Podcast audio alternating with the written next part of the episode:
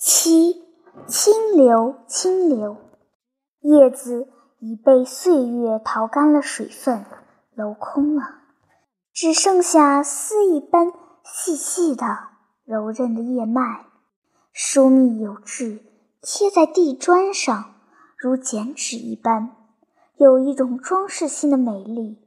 我小心地捏着叶柄，想把它捡起来，但我的手。只轻轻一抬，叶子就碎了，碎成了粉末。恰在这时，有一缕风从窗缝挤进来，吹散了粉末，了无痕迹。地砖上什么也没有，我顿时觉得恍惚起来，如在梦中。在上音乐课时，我和清流都有一种藏不住的兴奋。清流还是不作一声，但我知道他在心里唱。我看他一眼，他也看着我一眼，两人抿嘴一笑，有几分神秘和知根知底的默契。有音乐课的那个黄昏，我们就到阁楼上去。清流把新学的歌唱给我听，我对藏书楼的恐惧感越来越淡漠了。甚至渐渐忘了那个传说。每次去的时候，我都会翻翻那些发黄的书，听发硬的书页发出沙沙的声音。有一次，从书里跑出来一只小虫子，背着一个字那么大小的黑的、有点发黄的壳，让人疑心是里面的字变成的。他有点惊慌的。在树上爬来爬去，一错眼就不见了，无影无踪。我惊讶的不得了，想他莫不是又变成树里的字了？再看看那些字，个个都像是小虫子变的。又有一回，从书里飘下一片树叶来，落到青灰的地砖上。叶子已被岁月淘干了水分，镂空了，只剩下丝一般细细的、柔韧的叶脉，疏密有致，贴在地砖上，如剪纸一般，有一种装饰性的美丽。我小心地捏着叶柄，想把它捡起来，但我的手只轻轻一抬，叶子就碎了，碎成了粉末。恰在这时，有一缕风从窗缝挤进来，吹散了粉末，了无痕迹。地砖上什么也没有。我顿时觉得恍惚起来，如在梦中。我渐渐感觉到这些书的不可思议，像是藏匿着无穷的秘密，这让我惶恐又好奇。因而被它深深地吸引着。我想，等我长大了，认识了好多字，我一定要读懂它们。那些书里一定有着不同凡响的故事。清流唱歌时，偶尔的我会合进去，轻轻地同他一起唱。但唱了两句，我就停下了，觉得还是清流唱的好听，我怎么都唱不好。清流不唱歌的时候，我们就搬来长凳靠窗放着，把窗子开得大一点，跪在长凳上看下面。不过我们注意不要把头伸到外面去，让别人看见我们。从这个角度看去，我们的学校真是美丽非凡。巨大的墨绿的树冠，白墙红瓦的校舍。绿波盈盈的小池塘，满月一般的圆形拱门，还有绸带一样缠绕其间的游廊，这一切都被向晚的红霞辉映着，如诗如画。这个时候，我们也能清晰的看见悬在飞檐上的那串风铃，黄铜的，一共三只。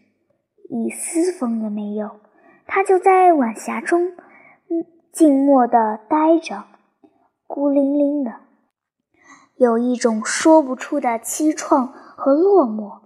我想四个飞檐上应该都有风铃的，但现在只剩下了这一串。远远的礼堂大门，不断的有人出出进进。大门口的空地上，不知是哪个班在排节目。过几天就是学校的文艺晚会，每个班都有节目。我们班的节目是表演唱《小背篓》，陶丽丽领唱。没人知道你比她唱得好，我遗憾地说。你知道呀，清流倒心满意足。可是万万没想到的是，文艺晚会的那天晚上，只一夜之间，不仅仅是我，全校的师生都知道清流唱的比陶丽丽好。都听到了清流的歌声。那天晚上节目看到一半时，我想尿尿，就让清流陪着一起去。远远看见肖老师等在厕所外面，一会儿陶丽丽出来了。原来肖老师是陪陶丽丽来上厕所。我和清流就悄悄地嘀咕说：“陶丽丽可真神气，上厕所都有老师陪着。”可等我们刚从厕所出来，肖老师和陶丽丽又来了。陶丽丽急吼吼地冲进去了，肖老师依然在门口等着，一脸的焦急。看见我们，又是自言自语，又像是对我们说：“这也不知是第几回了，怎么会这样？”陶丽丽拉肚子吗？我问。不是，她紧张。一紧张就要尿，肖老师无奈地说：“看看陶丽丽还没出来，就对我们说道：‘你们在这里等着她，我去看看我们的节目是不是快到了。’说完就急匆匆地走了。一会儿，陶丽丽出来了，上了妆的陶丽丽比平时还要漂亮，可她完全没了平时那种高人一等的优越姿态。”细细的美蹙着，眼里流露着惊慌和无助，一副楚楚可怜的样子。我和清流虽不喜欢他，但见他这样，也不好多说什么。这时，肖老师跑了过来：“快点，快点，下个节目就是我们的了。”谁知陶丽丽一听，转身就往厕所里钻。肖老师一把拉住她。好声好气地哄着丽丽：“你没有尿，你就是太紧张了。别怕，你能唱好的。”“不，不行，我我害怕，我要尿尿，我我要拉到裤子上了。”陶丽丽说话都不连贯了，边说边蹲了下去，好像真的急得不得了了。肖老师弯腰用双臂怀住陶丽丽，想把她抱起来。可肖老师马上沮丧地惊叫道：“天哪，你在发抖哦！不行了，我真的要拉了！”陶丽丽突然疼得站起来，心急火燎地又冲进厕所里去了。肖老师望着她的背影，傻了一般呆在那里。我看看肖老师，又看看清流，一个念头在我心里一闪，我来不及细想。冲动地叫着：“肖老师！”肖老师回过头，他几乎忘了我们俩。让清流去，清流能唱。他万分惊讶地听见我这样说。清流没想到我会说这个，肖老师也像是没听懂似的，两人都不解地望着我。我笃定地说：“是真的，清流唱的比陶丽丽还好。”我听过的，肖老师，你让清流去。你听过？肖老师不相信地望着我。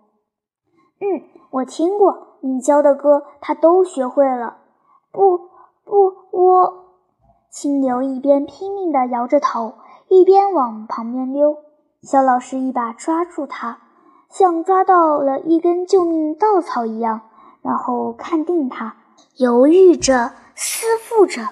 最后，决绝而又无奈的点点头，说：“好吧，清流去唱。”可是我，清流挣扎着，肖老师板住他的双肩，美目如星，在夜色中闪着恳切的光。他声音低沉地说：“求你去唱，没有时间了。”然后不由分说地拉着清流朝后台跑去。上个节目刚结束，主持人正在报我们班的表演唱。在后台候场的同学看见清流代替了陶丽丽，就像见到恐龙一样吃惊，闭着眼睛抓一个也比清流强哦。肖老师也没时间和大家解释，只简短的说了两句，要求大家不要受影响，好好表演，为班级争光。不可能有时间给清流化妆了，只拖延了两分钟。把我身上的一件云婆婆织的粉红色毛衣脱下来给她换上，大幕就拉开了。其他同学边唱边跳着出场了，唱了一段后才是清流出场。肖老师压低声音对他说：“你就站在右边的话筒边唱，什么都别管，把歌唱完了就是好的。”说完，把清流轻轻一推，脸上。是一副死马当活马医的听天由命的神情。本来应该是陶丽丽舞蹈着出场的，现在清流只能直直的走到话筒前。他一露面，所有人都惊呆了，全场静了几秒钟，然后一阵骚乱，有的人甚至站起来指指点点的。我替清流捏了把汗，肖老师则干脆闭上眼睛。我觉得。好像过了比一节课还要长的时间，歌声终于响起来了。小青楼圆溜溜，歌声中妈妈把我背下了吊脚楼。多少次外婆家里忧烧呀，糍粑哟；多少次听唱山歌哟，在呀的桥头哟；多少次睡在背篓里，尿湿了妈妈的背。多少次爬出背篓来，我光着脚丫走，游啊游啊，童年的岁月难忘妈妈的小背篓。虽然我听过清流的歌，知道他唱的有多好，但清流的歌声还是给了我大大的惊喜。以前在阁楼上，怕人听见，清流不敢放开了唱，现在他什么都不怕了。他就是要唱给所有的人听，他终于可以唱给所有的人听了。后来，清流告诉我，刚上台时看见下面那么多人，黑压压的一片，紧张的心都要跳到嗓子眼了。特别是有人起哄时，他差点要跑回去了。干嘛站在这里丢人哦？是陶丽丽的事，又不是我的事。可就在这时。跳舞的同学停下来了，伴奏响了起来。清流知道该他唱了。这一刻，他竟奇迹般的平静了下来。他的眼睛不再看观众，而是平视前方，只看到礼堂的最后，那里黑乎乎的，什么也看不见，就连嘈杂声也像潮水一样骤然退去，四周一片寂静。清流又感觉是到了阁楼上，昏暗的只有他和我的阁楼上，他也像在阁楼上那样自如了。第一句歌声传出来时，清流有点慌乱，他被自己的声音吓了一跳。他没有想到自己的声音经麦克风传播出来后，变得那么悦耳，那么动听。一时竟不能肯定是不是自己唱的，但很快他就沉浸其中了。下面的同学也纷纷安静下来，人人脸生静气，只有清流甜美欢快的歌声在耳畔萦绕。就连台上跳舞的同学也停了下来，因为按原来排练的是陶丽丽唱一段，大家唱一段。边唱还要边比划动作。清流没参加排练，他不知道这些，他就已经唱下去。这样他们就不知该怎么办了，就干脆停下来，傻傻地站着听清流唱。而站在我身边的肖老师，当清流的第一句歌声出口时，突然把眼睛睁得大大的，一直一眨也不眨地盯着清流。清流终于唱完了，礼堂里很静，静得像一个人也没有。清流的歌声如一张巨大的魔网，把大家收的不见了。这时，舞台的侧面传来了几声清亮的掌声。是我，我是不会忘记为清流鼓掌的，任何时候，任何地方。于是，掌声响起来了，热烈的铺天盖地。我的掌声就如一线涓涓细流，引来了波浪翻滚的滔滔洪水。清流被洪水淹没了，他呆立着，不知如何是好。洪水退了之后，我听见后台有人问了一句：“他叫什么名字呀？”“清流。”肖老师扭头回答道，然后又冲着台下激动的大声地说：“他叫清流。”“哦，清流！”台下有人叫了起来：“清流，清流！”纷纷有人跟着叫。慢慢的，所有的清流都合上了节拍，全场响起了整齐划一的音节。清流，清流，清流，像是被这巨大的声浪吓住了，木头一样站在台上一动也不动。我急了，跺着脚叫他，清流才反应过来，也不知道要给观众还礼，一转身就跑进了后台。